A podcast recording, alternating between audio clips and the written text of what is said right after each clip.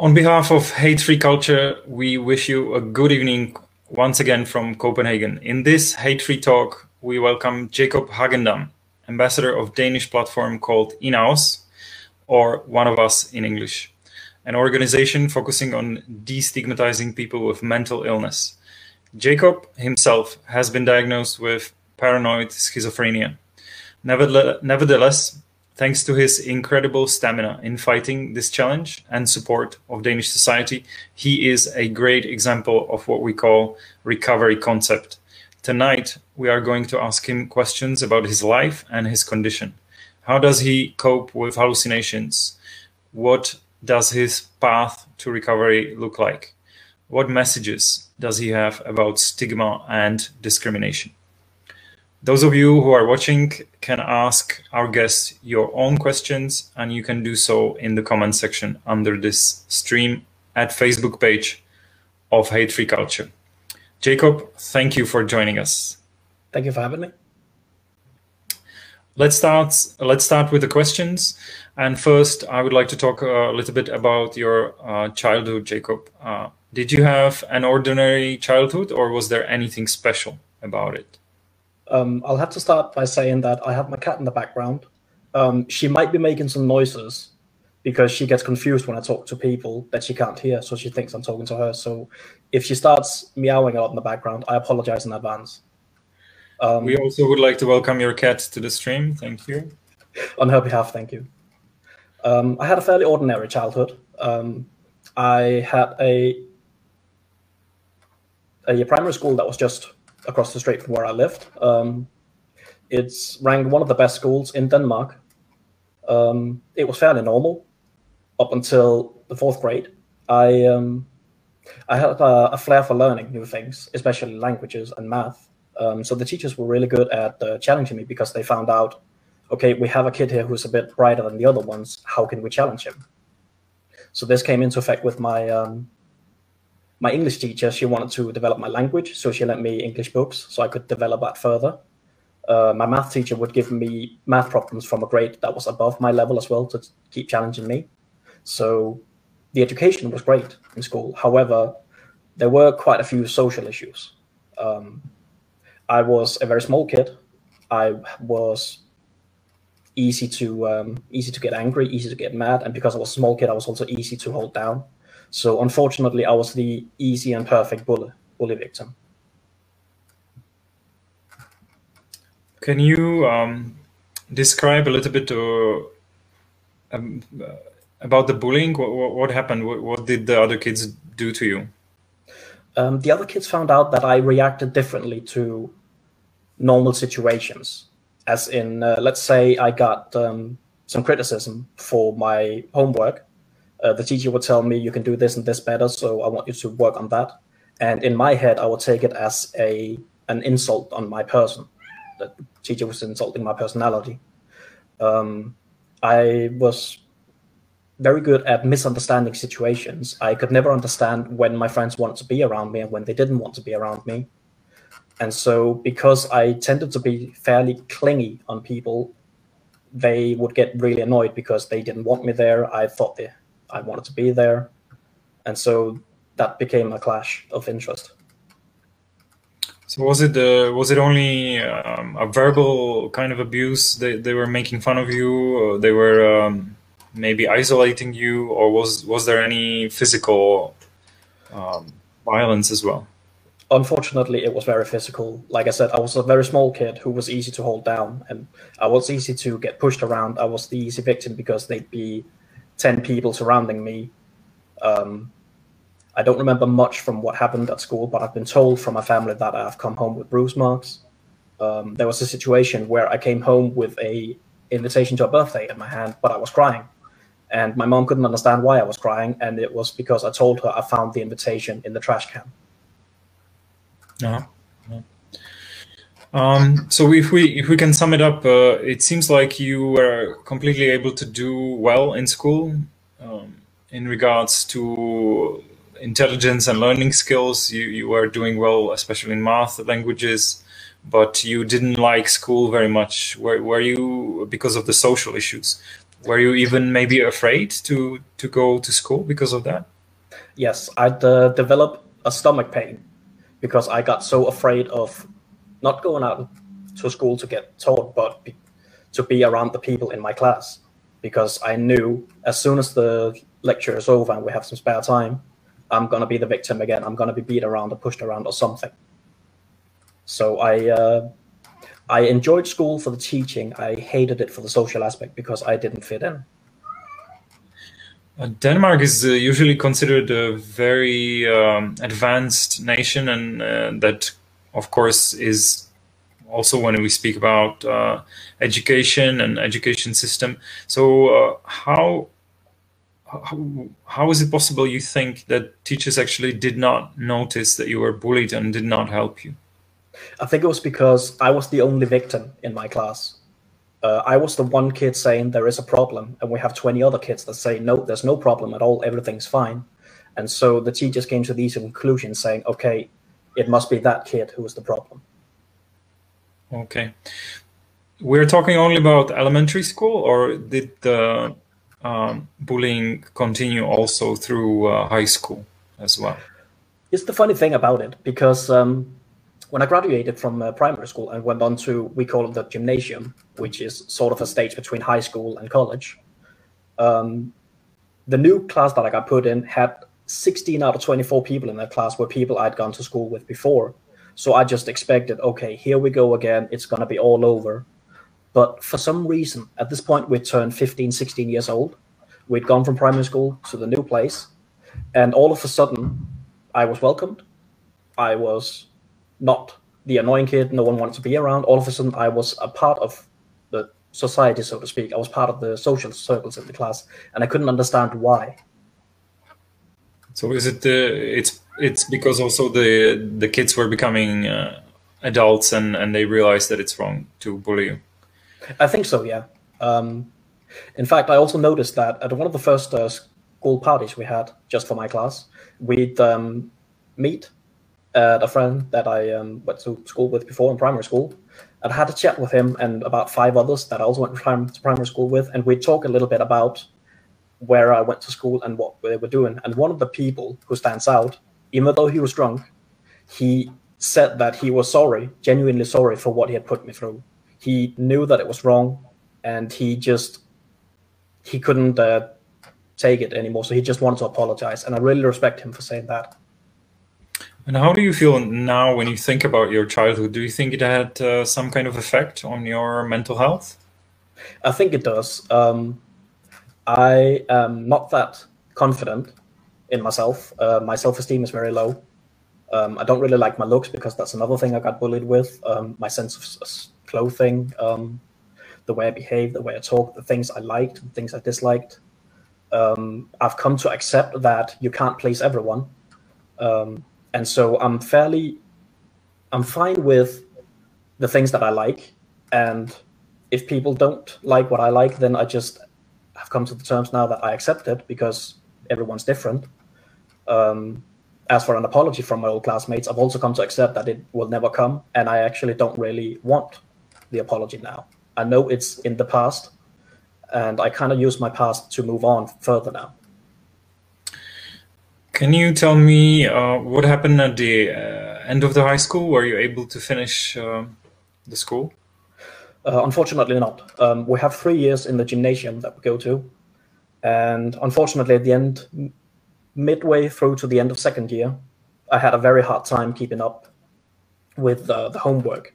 I was simply stressed out and just done with school in general. I was done. I needed space for myself, so I started being absent from school. I couldn't handle turning up. Um, and at the beginning of the third year, I had to call it quits and notify the school that I cannot continue anymore. I need to stop.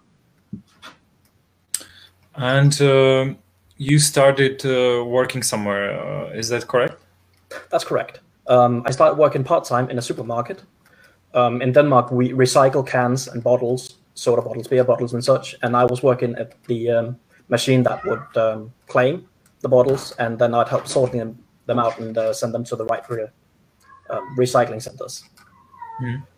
Um, I'm asking uh, also because, uh, as you say, you were stressed uh, because of school. There was too much pressure, and you couldn't uh, uh, deal with that at the time. But yet, you started working in an environment that, by a lot of people, is considered very stressful and uh, even uh, annoying sometimes. So, how was it? How was it for you? How did you cope with the with the environment of supermarket? It was quite a game changer because when I started working there, I started learning a little bit about social norms. Like I was used to being greeted by getting a slap on the shoulder or a fist bump on the shoulder or such. And I thought that's the way people greet each other. And so people I went to high school with, they'd start telling me, why are you doing that? That's not normal. We greet with a handshake, maybe a hug. We don't hit each other. Mm-hmm. And so I started using the um, the supermarket to try to study what do the customers do to each other? How do they treat each other? What do they do that I've not been aware of? Are there things I have been aware of but not thought about? And I'd sort of base my behavior around them. So I'd greet people with a big smile because I noticed that would give them a big smile. Um, I noticed customers joked around a little bit with each other, so I'd start joking a little bit with customers as well. And it sort of helped me develop all the social norms. It was stressful, of course, and of course you get the customers that put all the blame for their bad experience on you.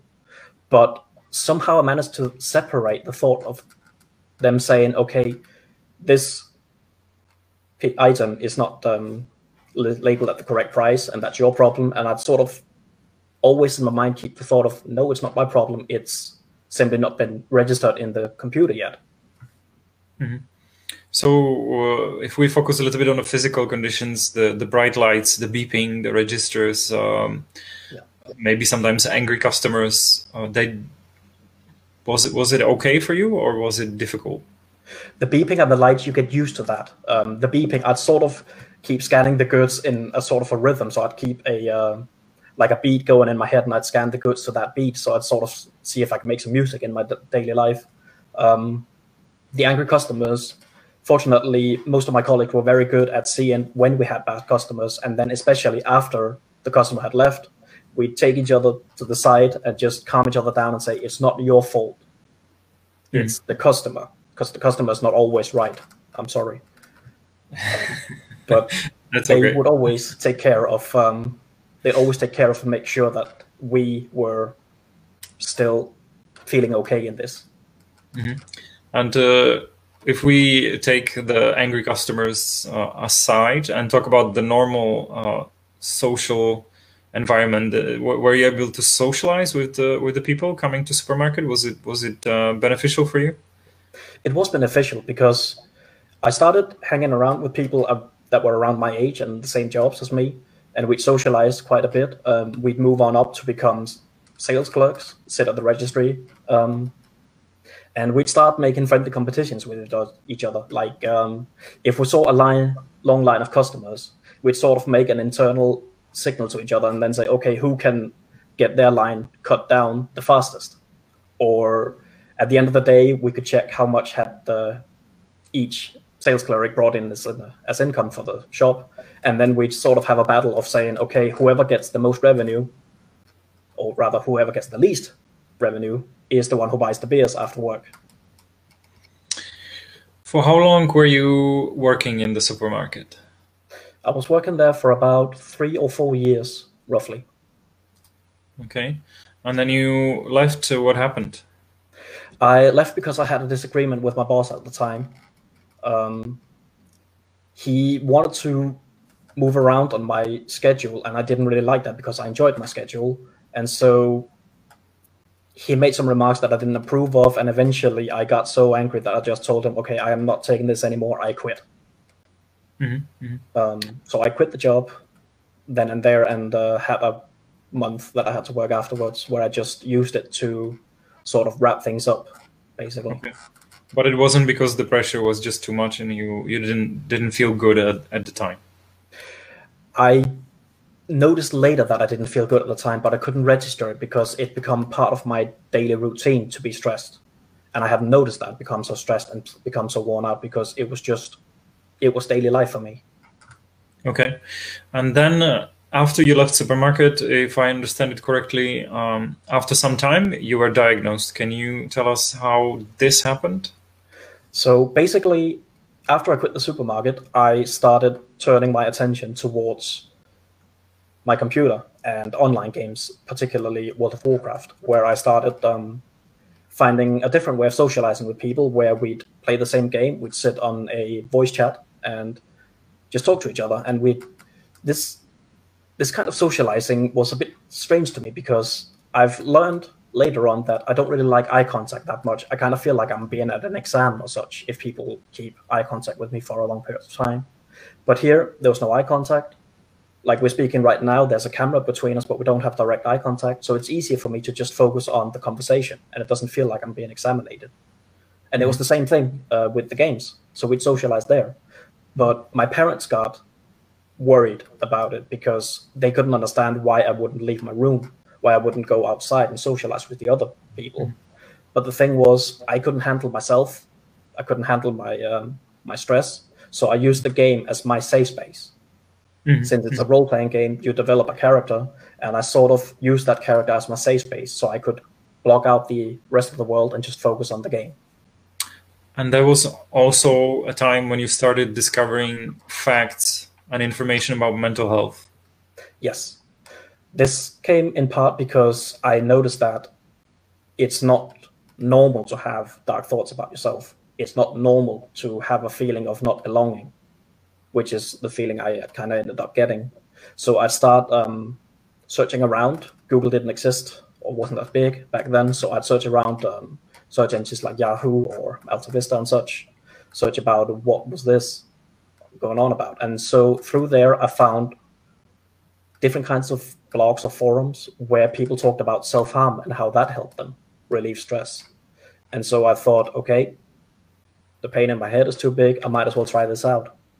So I took a knife, I made a tiny cut on my wrist just to see what it was like, and all of a sudden I felt a sense of relief, sort of, because all of a sudden I could see there's a wound on my arm, there's a little bit of blood coming out. I know what this is. I didn't mm. know what was going on in my head. I didn't know what was uh, what all these feelings were and how to process them. But I know a wound, you put a band-aid on and it heals up. Mm-hmm. And that relieved me somehow. Uh, earlier, you described the, the, the feelings and uh, emotions as uh, kind of a, a, blender. If you would put a fruit into a blender and try to make a, a smoothie, things get yeah. mixed up. Yes. So uh, my thoughts in my head were basically thoughts of anxieties or suppression, not belonging, and these were thoughts I couldn't process and didn't know how to handle. So it was kind of like my brain was a big blender where you put in a lot of different fruits, and once you push start in the blender, you can't mm. tell what fruit is what fruit. But after a while, you can try to convert that content of the blender into something you know what is a fruit smoothie, which was kind of the same thing I was doing here, where my thoughts I couldn't tell which thought was what, which feeling was what, but a wound on the arm, I know what that is. I can relate to this. It was a kind of a grounding, grounding um, thing for you. Yeah. Let's yes, talk about it a little bit because I think that uh, this is a thing very difficult to understand for a lot of people. But you would maybe compare it to uh, an addiction, uh, a thing that keeps you away from the pain for a short time, but in long term, it's very dangerous. Sort of, yeah. I kind of see it as a bit of like some people, um, I would, some wouldn't call it self harm, but some people drink a lot, some people take drugs, some people um, exercise to cope. I wouldn't call that self harm either. Um, but it's it's kind of a way where you you learn to cope with yourself and you can handle yourself when you get this addiction. Like I would never cut deep on my arm. I would just draw blood and that was it. It mm-hmm. was never a suicide attempt of sorts. It was simply just I want to relieve stress from my head, and I kind of imagine it's might be the same thing that a person who drinks a lot might do. You drink to numb your brain so you can handle yourself, so you can feel relaxed and feel calmed. Mm-hmm. But the problem with it is, eventually you're gonna have to need to cut a little bit deeper, a little bit more, because mm-hmm. you need the same sensation of calmness and I imagine it's kind of the same thing. You need to drink a little bit more to numb yourself, and eventually, this snowball of what you're using to handle it becomes so big that eventually you're rolling that snowball so far uphill that it's gotten so big that eventually it rolls down over you. So just to stress it uh, for the second time uh, for all people that are listening or watching, the self harm is uh, taking away attention for a short time, but in the long term, it definitely doesn't help. It doesn't lead anywhere. I wouldn't say it helps. No, um, I can understand why people self harm, but I've also heard this that it's a cry for attention of sorts. For me, it was never a cry of attention. I'd always put the scars where I could hide them. Either I'd wear a wristband like this one, or I'd put the uh, scars on my shoulder so I could cover it with a t-shirt because I didn't want people to ask me about those scars. Mm-hmm. Okay, and uh, so you were discovering uh, information, and you discovered that you have anxiety and depression. Did you do anything about it yourself? Um, my parents did that for me because my mom happened to walk in on me one day when I was sitting with a knife in my hand, drawing blood on my wrist. She instantly went over, took the knife away, and said, "You need some professional help because we don't know what to do here." So she'd get me in contact with my own GP, my own doctor, and he would um, give me a. It was sort of like a looked like a quiz where you'd get a lot of questions like, um, "Do you sleep properly? How do you feel during the day? Um, what do you eat during the day and such, and you'd answer from one to five on where one would be, I don't agree with this at all, and five being, I can relate to this completely. And so he found out I have what he called a medium severe depression, and I would also have some sort of anxiety, but he couldn't tell what. Mm-hmm. So actually, mm, there was no quarrel with your parents. They they were very supportive. They took you they to the doctor straight away, and then yeah. the doctor uh, maybe um, prescribed some antidepressants for you? Is that he did? He uh, he he used his knowledge, his general knowledge of depression, to prescribe me some medicine that he thought could numb out my feelings a little bit. Mm-hmm. Um, and he would get me in contact with a psychiatrist as well mm-hmm. because he realized that his knowledge was fairly average for a doctor, but he needed a specialist. So he called in a psychiatrist, and I got to see the psychiatrist and talk a bit about what's going on here. Um, mm. Unfortunately, the psychiatrist I got was an advocate of the slogan that is medicine is good, lots of medicine is very good. So he'd give me, he'd keep on upping my dosage. Uh, I'd get some side effects from it. He'd give me something to take away the side effects. I'd get side effects from that. He would give me something to take the side effects away from the side effects removal. And I just thought, okay, this is not helping at all. I asked to get a different psych- psychiatrist. Mm-hmm. Um, and they gave me a new one who also discovered that I apparently didn't just have a depression and anxiety. Um, she discovered that it has to be schizophrenia because I started opening up a little bit and say, I hear voices in my head. I sometimes see things that aren't there, and I don't know what this all means. Mm-hmm. Um, so eventually, uh, you were diagnosed, and it took some time, right? Uh, was it yes. months or years? It was years. Um, unfortunately, this process takes a long time if you make sure that the patient has enough um, time to work with. Um, at the same time as I got uh, diagnosed with the depression, I was also um, written up for a place to live where they'd have um, a specialized team living in the building with us who could, first of all, help you with um, how to live in your own apartment, but they could also help you work out your mental issues. Mm-hmm. Let's so, let's talk about the house uh, a little bit later. I'm just very interested um, um, in the in the fact that it actually it's not like one visit uh, and the doctor finds out that you have a broken leg, and then you start treating it. It I think it's necessary to stress that in psychiatry, it might take some time to find the real diagnosis. And uh, if I remember correctly, it was it was almost two years and and several uh, different psychiatrists for you. It was because it was also about I needed to find a psychiatrist that I felt could help me properly, and I think I went through four or five psychiatrists before I found a perfect match of a psychiatrist where I thought, okay, this person understands me a little bit better. So I think this person can help me out better. Uh, how, how old were you when you were finally diagnosed correctly? I got my first diagnosis when I was about 18, which was the depression and anxiety. And I eventually got the schizophrenia diagnosis when I was 20 or 21, so roughly three years later. Uh, how did you feel when when you heard the diagnosis? Were you shocked? Were you terrified? How how was uh, how was it? Honestly, I was relieved. I finally had an answer for what was going on. I had a feeling it might be that, but I wanted to make sure, so I needed the psychiatrist to confirm that my suspicion was correct. So I felt relieved. I felt okay. I actually know what's wrong now, and now I can actually get help. I know how how this works now. Mm-hmm. So it became kind of uh, like a new chapter it in did. your life. I've always been very fond of reading, and I've always looked at my life as whenever I go through an experience, it's the end of a chapter and start of a new one. So at this point, I felt okay. Now my chapter of confusion is going to be over, hopefully, and I can start a new chapter, which is going to be working with myself and getting better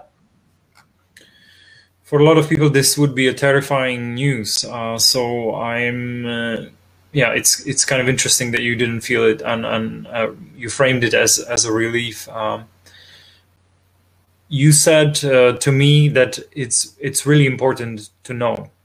The knowledge is important and you you're talking about opening the door. What, what does it mean to open the door? Um, it sort of means to, op- to open the door in as in uh, what would help or? To open the door and to see what's behind. Um, i remember when we Yes. met before you told me that uh, for some people opening the, the door is just too frightening but it doesn't help. Yes. To keep them closed. Yes i get you now. Um, it's basically everybody fears the unknown. Everybody fears stuff they don't know and so i was always looking at the door of treatment as being this is the door to the unknown. I don't know what the treatment's going to be. I just know that this door is the one that's going to make me go to the next part of my life. Some people would fear the unknown behind the door. I was excited because i was ready i was willing and i wanted to get better. That was mm-hmm. a, a very important step as well. I wanted to get better and i was always absolutely sure that i want to get better. I want to get back to how my life were. I want to be back at a normal life again i'm also aiming at the fact that you would probably then uh, uh, advise people to open the door even if they're a little bit scared or even terrified but to know is still better than to be terrified all the time and I would say so, yeah. At least it was for me, and I hope that it is like this for other people because I feel it's better to know what's on the other side of the door so you know what you're dealing with rather than assuming and guessing. And eventually, those assumptions and the guessing might be so big that you eventually fear opening the door at all.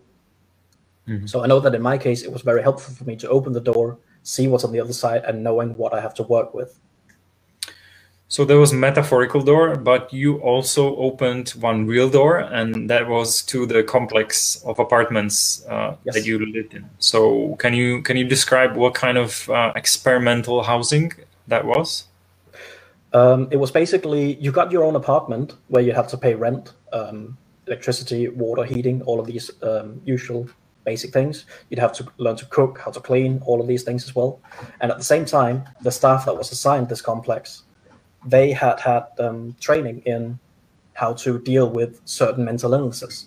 It so happened to match perfectly as well because the staff has just recently been educated in how to battle and treat schizophrenia when I moved in.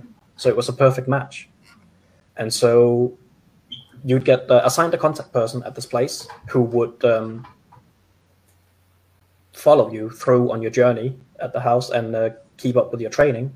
And the first thing she did with me was to um, ask me about my illness based on she had a long list of questions that she had um, been using because she wanted to make sure that she could uh, teach me the right things. Like they wouldn't, it wouldn't make sense to teach me how to handle hearing voices if I didn't hear voices. So she wanted to make sure what parts of the schizophrenia do I have, and which parts should we be focusing on. Um, there were some other things that you learned at the place as well. There was um, cook, if I uh, remember correctly, and uh, you also learned a little bit about plumbing. Yeah, I did. Um, it was basically me not knowing anything about plumbing. In generally, I'd just see a clogged drain, and one of the persons who was employed there, she used to be a janitor or a um, a landlord of sorts, and so she'd say, "Okay, you just need to do this and this and this. That'll unclog the drain if it happens again." And so that will teach me basic things um, mm-hmm. about both cooking with the cook. Um, I'd always loved cooking, but it's just I couldn't really get the uh, how to say the energy to cook again, and so he tried to invigorate that um, that flair for cooking again. Mm-hmm. Uh, one of the things he did was he'd make bets with me. Um, he was supportive. He supported one Danish football team. I supported the rivals, and so we'd sort of make bets with each other every time these two teams met and played, and the loser would have to prepare pancakes for the other one. So that was another way of trying to get me to cook. Okay, so that was a, a very handy uh, kind of skills that you were learning because not even 10 psychiatrists can teach you how to cook and uh, and uh, unclog your drain. um, yes. There were also other people living there with you? Uh... There were. We'd have a, um, it was a, an apartment complex with 12 apartments, but two mm. of these apartments had been, they'd had the wall between them broken down. I would use this as a common ground, as a, um, a place where we'd sit and eat, uh, watch TV, and socialize with each other.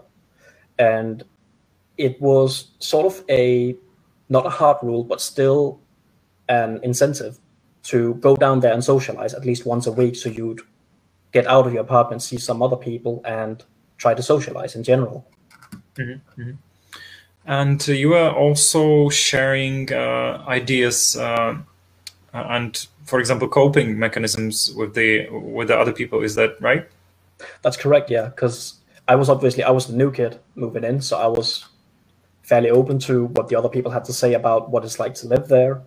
I knew a few people already from a um, a meeting place for people with mental uh, challenges, but I'd never really been super close with them. So this was a good good way for me to find out, okay, what's it actually like to live here? What do you learn from here? Mm-hmm. Um, and so I'd always listen to what they had to say, and especially when they gave me advice on how to handle myself.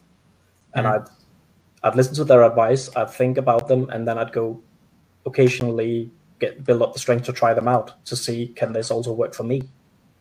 Mm-hmm. Okay, so let's. Um, we're definitely going to talk a little bit more about the coping mechanisms. I would like to uh, try to talk about the hallucinations first. You experience hallucinations, uh, sound, uh, visual. Can you try to describe to us what it actually is? Um, voices I hear are usually a voice that is right outside my ear, like someone's whispering in my ear or talking in my ear, sometimes even yelling. It feels like there's a person actually here, right next to me, mm-hmm. when in reality there isn't. Um, uh, the things I'd see as well, they felt so real that I thought they were there. It's the best example I can come with is everyone who's watching the stream right now. If I told you that you're not watching the stream, you're sitting at home and you're just staring into the air, you would probably all look at me thinking, "What are you talking about? I'm watching the stream. This is happening. What what what is it you're trying to say here?" But mm-hmm. it's basically my reality was not the reality everyone else had, and I had to be shown that this is not what everyone else sees. Mm-hmm. I had to be shown that hard, so I'd um, I described some of the things that I saw and heard, and people would look at me and say, "Okay, that doesn't happen." This is going on inside your head.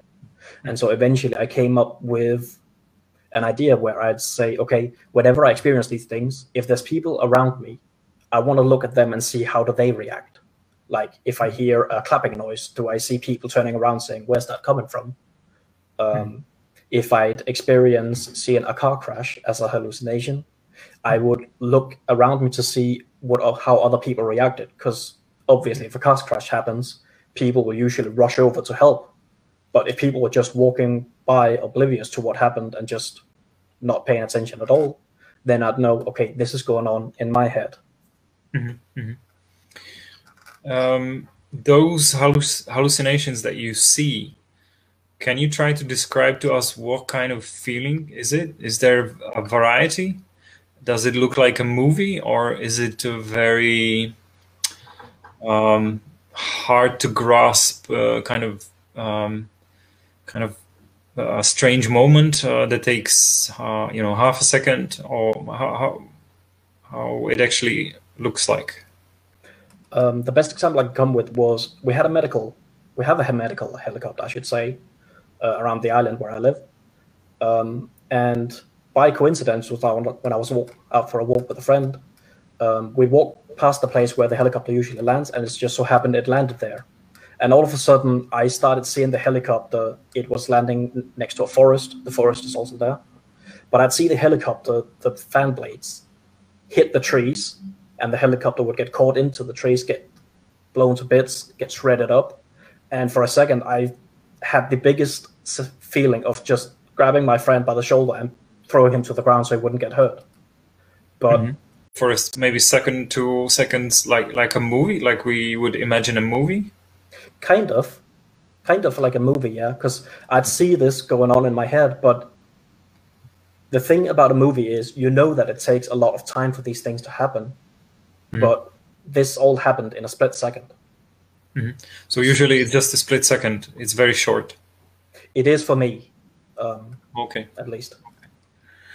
And you you also explained to me earlier that um, you could, for example, see an eagle landing in the middle of a square uh, that is full of people. And first, first, I would like to ask, uh, how do how do you recognize that the eagle is not real? I would, first off, it would be in the middle of town square, and I'd see lots of people there, and no one would react. That's already a first sign that something is odd here, because obviously you don't see an eagle land in, in that town square every day. Yeah. Um, second thing I'd look for is if by coincidence no one was there, I'd look at the eagle, see does it look like an eagle or is there something distorted about it like mm-hmm. would it be missing a shadow would it have the beak of a pelican on an eagle's body these kind of things so i started to notice things that felt odd about it mm-hmm. So this is this is actually one of the things that helps you to recognize that it's not uh, a, a, real thing nevertheless it, i think that this is very difficult to un- to understand imagine for most of us who never experienced that, uh, it must be kind of a matrix uh, feeling, right? Because the condition you have means that your brain is making it real. It's it's really happening to you. It's not yeah. as, uh, it's not there. It's there in your brain, so you you you feel it's real. Uh, so when you when you realize or when you start learning that these hallucinations are not real uh, and you mentioned that briefly it must be like your reality is crumbling down that things you you knew are wrong and you have to learn again it, that must be like matrix it kind of was yeah it it made me feel if this part of my life and my upbringing and my everyday is not real what is exactly real then what is not real what has actually happened what hasn't happened it mm-hmm. raised so many questions. And I've sort of learned now that whenever I start feeling these things of, is this real? Is this not real? If I'm with someone, I will ask them, is this happening to you as well? Do you see this mm-hmm. as well? And I'd always be asking questions about this to get confirmation on, is this real? Is this not real? Mm-hmm. So uh, in the beginning, was it was it really difficult? Were, were you very confused, um, or I was very confused, but I was also very open and wanted to get the answers. I wanted to make sure what parts were real and what parts were going on inside my head. Mm-hmm. mm-hmm. Um, is it is it hard for you to try to explain to people what do you actually experience, or you're more or less successful now? You you do know how to explain it nowadays. Um, I try to always keep it as simple as possible and make it something people can relate to. Like opening the door, that um, that kind of thinking, or the eagle landing in town square. It's something most people can relate to and think, okay, I kind of know what this is, so that's easier for me to understand than I try to explain thoughts and such. I feel it's easier to explain something if you can relate to something, because then you you have that association. You know what this is. So okay, if I take this eagle thing. Mm-hmm that's something I can understand. So maybe next time when I see an eagle, I'll start noticing the same things. It does it look like an eagle? Does it have a shadow? These kind of things. I think maybe people would be also interested in in uh, how much time do you actually experience this? Do you, is it very often or is it very rare? Um, nowadays, it's very rare. Um, I take some medication that sort of blocks out those receptions in my brain. It's sort of numbs down my brain a little bit. But I've also ensured that for me, I don't want to numb everything out with medication. I want to still experience these things, even occasionally.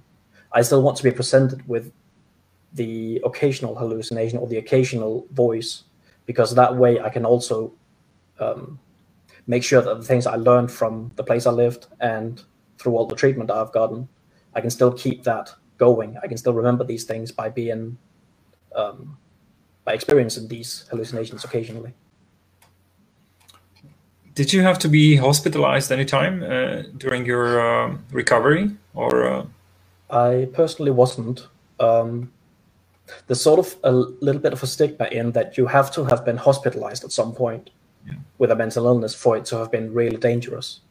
But unfortunately, that's not really how it works because generally you don't really get hospitalized unless you are a danger to yourself or a danger to others. Um, if you're not a danger to yourself or danger to others, then they try to seek treatment elsewhere. Mm-hmm. Um, so I've never personally been hospitalized because I've never been a danger to uh, other people. I may have been a danger to myself, but mm-hmm. it wasn't a direct suicide attempt at the time. Okay. Um, Congratulations! I think that's very that's wonderful that you never had to um, go to treatment to uh, an institution or, or a mental hospital.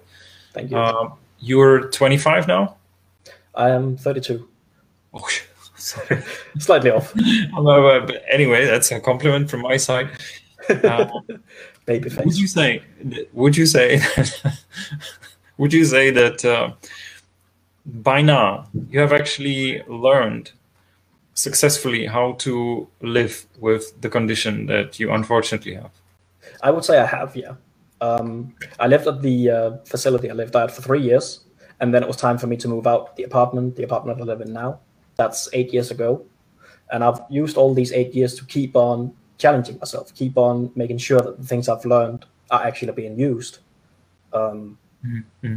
I wanted to make sure that I'm always moving in some sort of direction, even if it means that I try out something and it doesn't work. Then it will still mean I've tried it, I've realized this is not for me, and at least I can say I've tried this, it didn't work, but hopefully it can work for someone else. Okay, we welcome your cat to the stream again. Um, so let's let's talk a little bit about your life now. Uh, I understand you have a job as well. I do, yeah.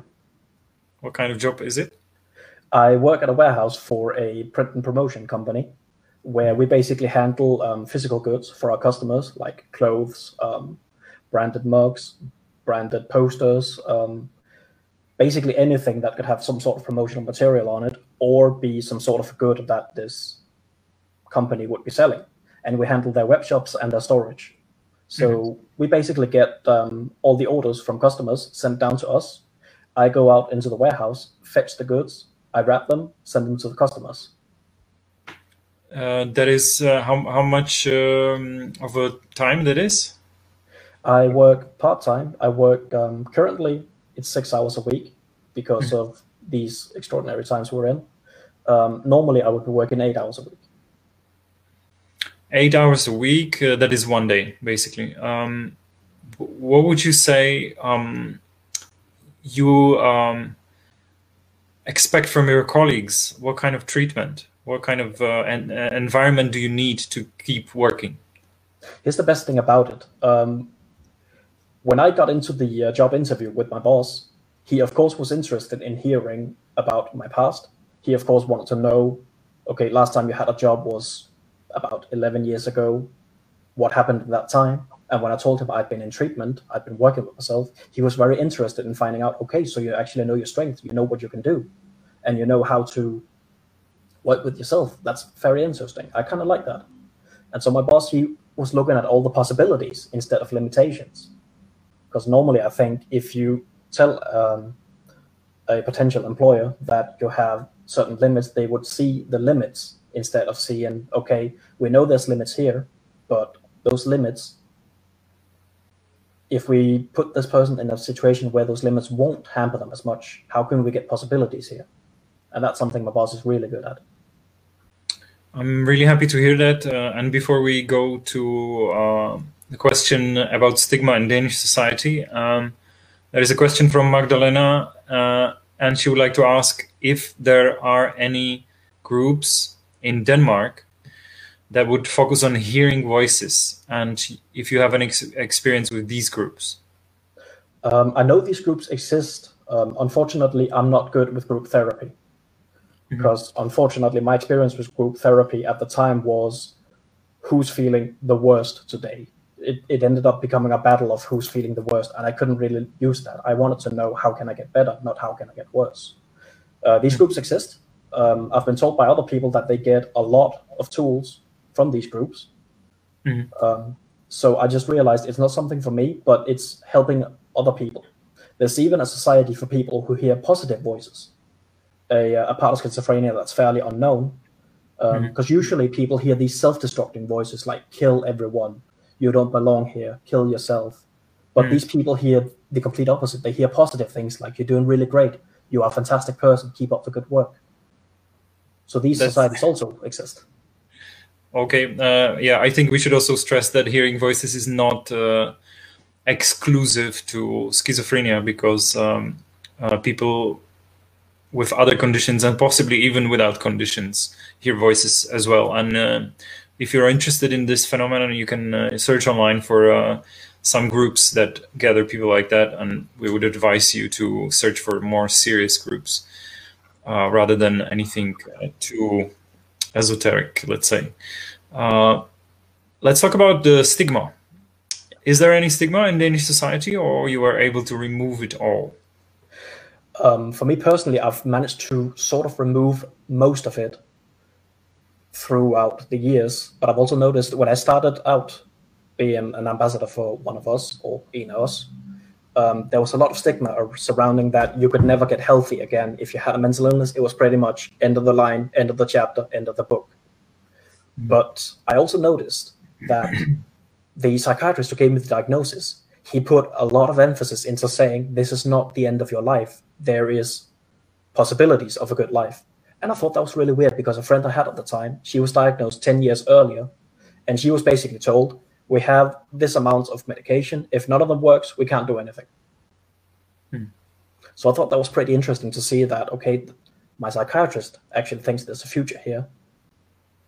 I want to explore that. I want to see if I can get a future.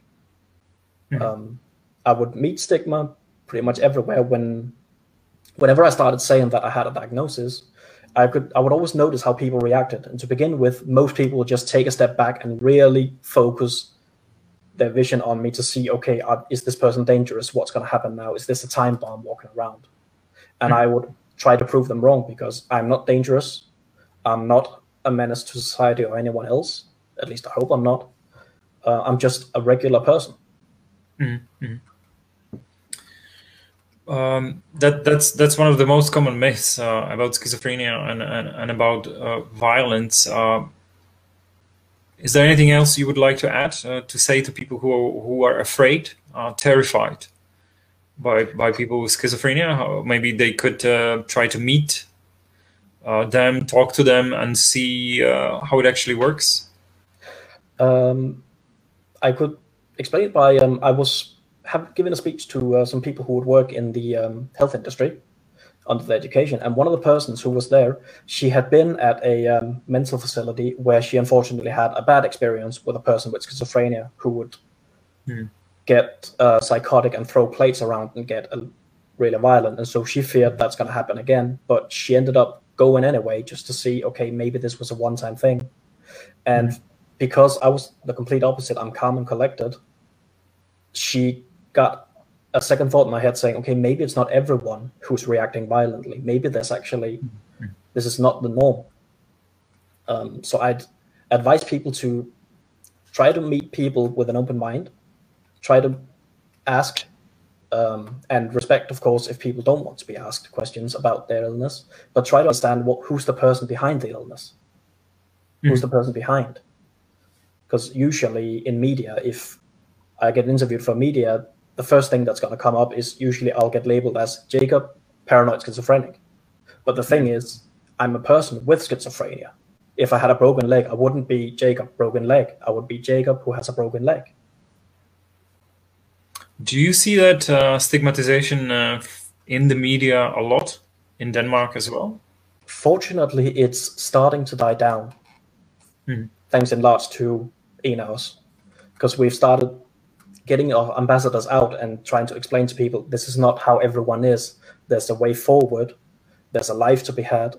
Um, we try to tell people that everyone is not as dangerous as some medias might want to make us. We're just mm-hmm. regular people who want to be treated like regular people. We want to have a daily life. We maybe want to get back to work. We just want to be respected, mm-hmm. basically. We, we have now mentioned uh, uh, or one of us uh, several times. Can you maybe describe the organization a little bit and uh, also how uh, does it work with the ambassadors? Who are they? Um, basically, EN AF OS, one of us, is an organization who tries to destigmatize and remove all the um, the doubts and the um, the silence about mental illness. We want to make sure that it becomes not as dangerous as it could be. We want it to um, to get out there. So we talk more about how people doing mentally, and try mm-hmm. to include everyone. Uh, the us in one of us is society, and we're all part of society. So we want to make sure that everyone is included. Mm-hmm. And um, if I if I remember correctly, the ambassadors are very well trained. Is that true? That is true. Um, it varies from region to region in Denmark how you get recruited, but generally it's a person who has had or has some sort of a mental illness, or is a relative to someone with a mental illness, and then we get uh, asked to go out to teach people in the health industry, maybe have a public reading someplace about mental illness and try to explain how it is, how it feels to have a mental illness, mm-hmm. and most importantly, try to encourage other people to want to take on the battle and try to beat their mental illness. Mm-hmm. How, how, did you actually learn to be so open about uh, your life and, and uh, exposing a quite private thing to uh, to public, to the audience now in uh, more countries even? Uh, uh, was it a difficult process, or you um, you you find find it too, um, I mean, important uh, that you overcome your anxiety about I don't know speaking to media, let's say? I have always been very open about my situation. I always want to explain things as they are. I don't want to sugarcoat. Um, I get very anxious when I talk to people. Like I said, with the eye contact and such, and I always get afraid of talking to other people. But I think it's such an important subject to be talked about that I try to put aside my anxiety and try to speak out. Especially since when I started around 10 years ago, there wasn't really anyone to talk about it. There was very, very few people, and I felt this is my opportunity to actually say something, to give hope to other people. So I want to grab this and inspire other people to also share their story. Have you ever experienced any negative reactions, or you you feel you're quite successful in explaining um, uh, about schizophrenia and about life with schizophrenia, or, or do you get any hates? Do you get any any angry uh, reactions to to what you do? I get barely any negative reactions. It's usually constructive criticism on what I say. It's usually people who are happy that I speak out. Uh, a lot of people ask, me for general advice because they have a relative who might be ill. Um, the very few people that I got who uh, gave me hateful comments, I sort of thought, well, that's your opinion. I respect your opinion, but I'm not going to think any bad of you for having that opinion. That's fair. That's your opinion. Um, so I try to focus on the people that I help. Okay, mm-hmm. I can help those people. That's good. Then I look at the people that give me negative co- comments. Mm-hmm. What do they say? Is it just general flaming of sorts where they just try to ridicule you, or is there active, actually something constructive hidden in there? And so I try to see can I use some of their criticism, or is it just personal attacks of sort? Mm-hmm. We have five minutes left, so um, um, I would like to wrap uh, up our interview tonight, uh, talking a little bit about your family. Um, how would you describe your relationship to your family? Do do they understand you? Do they support you? How does it uh, how does it look? My family is very supportive. All of my family, fortunately, I've always been very open about this to my family. They're all very very supportive. My mom's very supportive. My dad is very supportive. My uh, sister is very supportive. Um, mm. My aunts and uncles are supportive of me. They respect me as a person. They respect that I have challenges that I want to hmm. overcome. Mm-hmm. And they occasionally seek advice from me as well if they get into a tough situation. But mm-hmm. they've always been supportive of, of me from day one. They've always had my back. They've always accepted that I have these things and they are, I feel they're proud of me for battling these things and for sharing it with other people. Mm-hmm. Do you have any explanation for that? Because I think uh, there are probably quite a lot of families struggling with this uh, issue when somebody is diagnosed with schizophrenia. So maybe if it's happening now to someone or it's very fresh, what would you what would you actually advise these families? What is a good approach to dealing with this situation? I would try to urge these families into seeking more knowledge about what is this illness actually, what is going on with schizophrenia, what is it, and then I would try to focus on explaining to these people that it's still your family and try to love and support them because they need this love and support to get through this, to get to the other side, to start the new chapter in their book. I would always encourage people to be supportive and stand behind people. And we have a question uh, from Signe Nielsen. What has been most helpful for you yourself in in the process of recovery. I think, uh, and uh, also that uh, you are a very big inspiration. Thank you, Signe, for the question. So. Jacob, just briefly, what has been most helpful for you? The most helpful for me has definitely been being open.